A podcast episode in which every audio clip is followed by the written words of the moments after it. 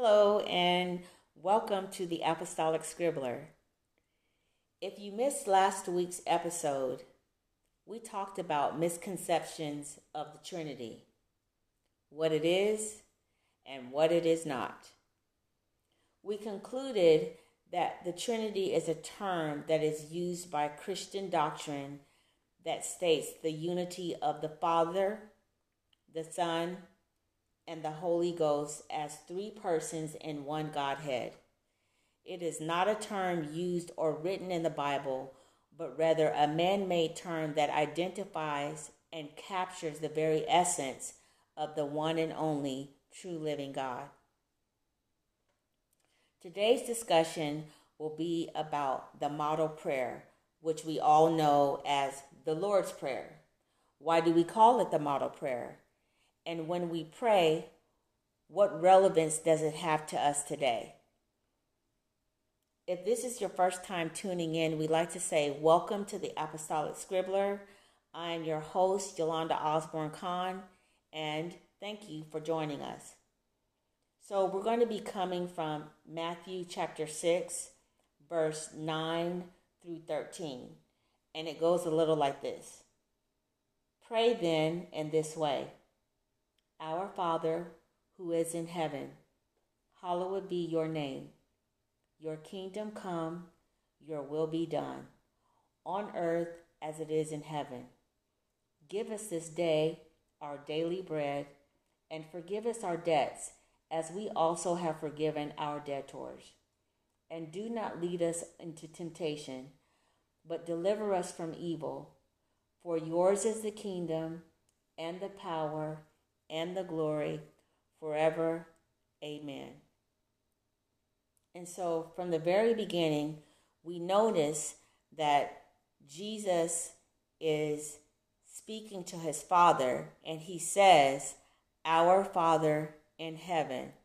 Right off the very bat, we see that he is using what we would call adoration.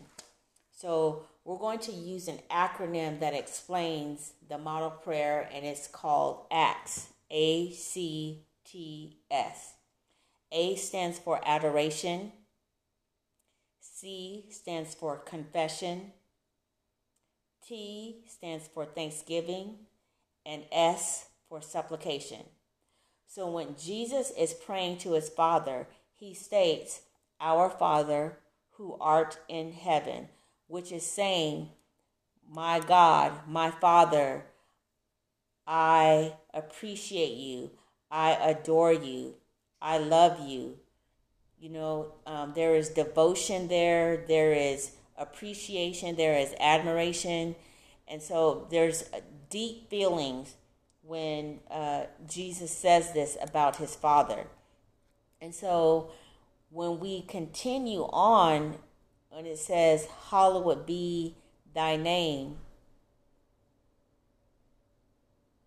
this is where a lot of people start wanting to bring up, you know, hallowed. What does it mean? What is the term? Because it's not Halloween, right? And so hallowed is something that is sacred, it is something that is holy, it is something that is glorious, and it's something that has been dedicated. So when Jesus says, Hallowed be thy name, he's saying, Sacred is thy name, blessed is thy name. Uh, I guess like enshrined or treasured is your name in my heart. So, our Father, my, my dad, my Lord, I adore you. How sacred and how lovely, how noble is your name. Your kingdom come, your will be done. So, your kingdom come and your will be done is a petition. Your kingdom come and your will be done. He's asking God, like, as it is on earth, to, your will be done on earth. So, he's he's petitioning him, Lord, whatever your will is, let it be done here. He's asking God, his Father, Lord, thy will, not my will, but let your will be done. So, a petition, right, when we petition something or someone, when we um, ask, we use different things to do that. When someone takes a petition and they pass it around for people to sign, and they ask people, Will you sign my petition? Right? If you get so many names, right, it's showing an advancement of people's belief system for this certain thing that they want it to be changed. And not all the time does it work out, right? It, it doesn't always work to the person that is trying to get the petition um, to be heard, but it helps because it's a plea. It's um, it can be a complaint, it could be an appeal, but really it's a request. Um, you are asking for, Lord, I'm requesting, I am pleading, I'm asking for your will to be done here on earth as it is in heaven. When he says, Give us this day our daily bread, give us this day is supplication. And so when we when we supplicate and we ask God, um, supplication is another word for um, like uh, asking or invoking or yeah asking. So when we do that, we're saying, "Give us this day our daily bread." So we only need to be concerned about today. We, we don't need to be concerned about the next day and the next day and the next day and this prayer is important because this prayer helps us focus on give us this day our daily bread. It's not asking us to ask for tomorrow or the next day or the next day or the next day. When we focus on give us this day and we say this prayer, this helps deal with so many stressors that our lives that we have anxiety because we're worried about certain bills that are due or we're worried about how we're going to feed our children or we're worried about how we're going to have gas to go somewhere or whatnot. And what this is saying is don't worry about your future, just ask for today. And then the next phrase says, and forgive us our debts as we forgive our debtors. That is confession. That is asking God to forgive us, not only what we've done, right, but to also forgive what has been done to us. And so when we do this and we ask God to forgive us our trespasses, that means we're asking Him to forgive all of our sins the sins that we know we did, the sins that um, are omitted or committed, or the ones that we didn't know that we did. We're confessing these sins and we're asking that whatever we have done against Him, that we have a repentant heart and that we want God to wash us from that. And we, we want Him to give us the strength to be able to um, not just to forgive ourselves, but have the willingness and the insight to forgive others. So um, then the last part of that is, and to lead us not into temptation, but to deliver us from evil. Well, when we say that and we ask God to de- not to, to deliver us and to lead us not into temptation, what we're saying is, Lord, you know what I want and you know what's best for me, but I trust you in your guidance. So keep me from that thing that continues or tries to control my life. Keep me from out of danger. Keep me from going into the wrong direction. And so, in this area, is, you know, whenever we don't give God control, we're showing him that we lack trusting in him. And so, why we say this is lead us not into temptation is because we want to follow him and we want him to give us strength and the determination and the encouragement that we need for him to give us the strength and to be determined to trust him. And then when we ask, deliver us from evil, we're asking him to deliver us from the prince of darkness, the prince of the air, the evil one who controls this earth. We're asking him for the power to be able to stand and understand that we are not able to resist him in our own strength, but we need God to deliver us from the evil one. We need him and we rely on him because he knows our weaknesses and we know that he has the power to defeat the evil one as long as we are trusting and depending upon our Father. And so we look forward to where God is able to lead us and to keep us from evil because we want our relationship and our fellowship with Him to grow daily. And so, in order for us to do that, we have to allow the Father to be in control. And so, in this part, we go into for thy kingdom, for thine is the kingdom, and thine is the power. So, Father, wherever you are is where I want to be, right? You, you, you are everything. You created everything, and so how you are in heaven is how we want to be on earth because it all belongs to you.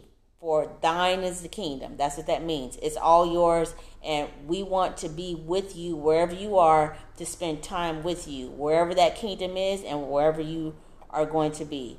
For thine is the kingdom and the power. You are all powerful. Um, you know, a lot of times we we say that we believe God to supply our needs, but this prayer reminds us that God has the power to supply our needs, that He has the power to love us where we are, and that He has the power to not only forgive our debts, but to forgive our debtors, and that He has the power to save, but He also has the power over all evil. And so, using this breakdown of acts, the adoration and the confession and the supplication in the Bible, the last part of this prayer, but deliver us from the evil one, is showing protection. But when we pray this prayer, it teaches us and gives us a pattern to know that when we say, and the glory, that it's Him alone that we worship, it's Him alone that we are thankful for. It is to God who has given us uh, salvation, because the scripture says, um, you know, it is salvation, but it is by grace that we are saved. So God has given us the gift of salvation, and we praise praise Him for that because it's everything that He has done and is doing in our lives. He deserves all the glory because He is good, and so we praise and we thank Him for that forever and amen. Forever saying, you know, He is omnipotent, He is omniscient, He is omnipresent, He is all knowing, He is all powerful, He is always there, He is unchangeable. And so He is the one who is, the one who is to come, and the one who will always be. And so we thank Him forever. If we didn't have 10,000 tongues, we couldn't praise Him enough because He just loves us so much, and, and there's so many things that we deserve. But because he's not giving us what we deserve, he's giving us what we need. He's giving us what we want. And so for that, we can say amen. And so that is the model prayer broken down into the acronym ACTS A for adoration, C for confession, T for thanksgiving, and S for supplication. Now, there is another part that I would like to delve into just a little bit when we talk about the last portion of the prayer for thine is the kingdom and the power and the glory forever. Amen. So, this portion of the prayer has been um, arguably just that this wasn't in the original scripting of the prayer when it was translated from the Greek to the English. And so, after a little research, what I found um, in First Chronicles 29 10 and 13 was David's prayer. And David um, praised the Lord, and he there's a couple of verses in this prayer where it says just this. He says it, but he goes into depth about for yours is the kingdom and the power and the glory forever. Amen. So I want to read First Chronicles 29 10 through 13 to expound upon the last sentence of the Lord's Prayer. David says, Praise be to you, Lord, the God of our father Israel, from everlasting to everlasting. Yours, Lord, is the greatness and the power and the glory and the majesty and the splendor. For everything in heaven and earth is yours. Yours, Lord, is the kingdom and you are exalted as head over all. Wealth and honor come from you. You are the ruler of all things. In your hands are strength and power to exalt and to give strength to all. Now, our God, we give you thanks and praise your glorious name. So I just think that is like one of the most beautiful prayers ever. And I add this prayer uh, when I want to extend upon for yours is the kingdom and the power and the glory forever. Amen. And again, if you missed that uh, scripture and where it was found is First Chronicles 29, 10 and 13. This, um, that latter part of the Lord's Prayer, um, a lot of the Jewish texts frequently use um, these doxologies to conclude their prayers. And so it is my personal belief that um, they just uh, reworded and made a, a shorter, summarized David's prayer and added it to the end of the Lord's Prayer, which gives it a nice, clean finish. But um, so I will say that about that. It's not a proven fact. That is just something that um, I personally researched and read. So I'm not going to say that that is a factual statement. Um, but what I want to go into now is the basic pattern of the prayer and why we call it the model prayer because this prayer is just a model. It doesn't mean that you have to pray it exactly word by word. It's a sketch for you to pray your own prayer. And the reason why we know this is because this prayer that's given by Jesus to his disciples was the basic pattern of how to pray. Because later, when Jesus prays himself, as well as his disciples, he doesn't adhere to the specific words of the model prayer reflected in Matthew 6. So, for example, in John 11, when he prayed for Lazarus, um, Jesus started out with, Father, I thank you that you've heard me, and I know that you'll always hear me, but I say this for the benefit of the people standing here, etc., etc., etc. So, Jesus didn't start off by saying, Our Father who art in heaven, hallowed be your. He didn't start off like that. He started out with many of his prayers. He starts out with, Father, I thank you. And so this is really important because this goes back to the relevance of this prayer. The relevance of the model prayer is is that it is a basic sketch. It is an outline for you to fill in the things that you need when you learn to the first line, Our Father who art in heaven, when you learn to submit, when you learn to adore, when you learn to be thankful at the beginning of the prayer, when you learn to realize that our Father, that He, that you are expressing your faith in Jesus Christ, and that at that point, once you get ready to go into who art in heaven, that you believe that he resides in heaven and that he is your Lord, Savior. He is Jehovah. He is, you know, all those things, Savior. He is majesty. He is all those things that we call him for the nature of who he is. And so, um, this is a good place to begin when you start making the Lord's Prayer personal. And when you start making it um, your own, then it becomes a part of you and you understanding that hallowed be thy name how sacred is your name that your name deserves my praise. Your your name deserves my worship that you're the god above all through all and in us all. You are the one and only true god. And so you're able to take the prayer and make it your own and and make it be a part of you so that it is just not this um it's kind of like traditional, sanctimonious, just, you know, prayer that everyone says.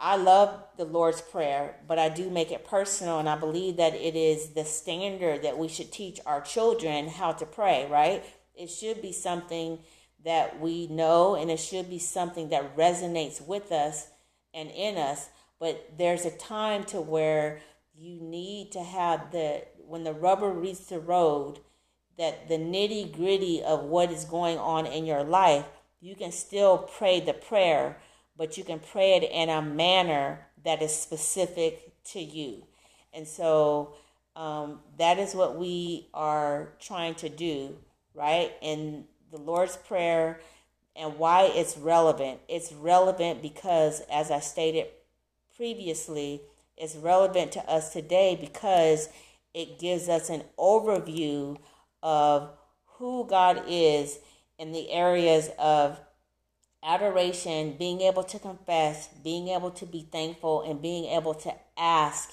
And then at the same time, He offers us protection. And that's is clearly when it says, and do not lead us into unto temptation, but deliver us from the evil one, which is Satan himself. And so I believe we've answered uh, the question that we set out to answer. Um, I also would like to uh, share that, um, you know, the Lord's Prayer is um, a wonderful prayer to start teaching uh, young people. Um, if you have not uh, memorized the Lord's Prayer, I would uh, definitely uh, would love for you to try to do so. And again, once you've uh, mastered the memory and memorized the Lord's Prayer, then you can make the Lord's Prayer your own. And you can go and break it up and break up the sketch from line by line, from Our Father to Hallowed Be to Your Kingdom Come. Then give us this day, and then and forgive us our debts as we forgive our debtors and then drop down to, but deliver us from evil. And then the powerful statement, for yours is the kingdom and the power and the glory forever. Amen. Well, that's all for now. Thank you for listening. You can visit me on all social media forums at the Apostolic Scribbler or visit me online at theapostolicscribbler.com. Join us every Monday at 11 a.m. Eastern Standard Time and Wednesdays at 7 p.m. Eastern Standard Time as we examine and investigate the mysteries of the Bible. Tune in next time, and together we may be surprised by what we find out.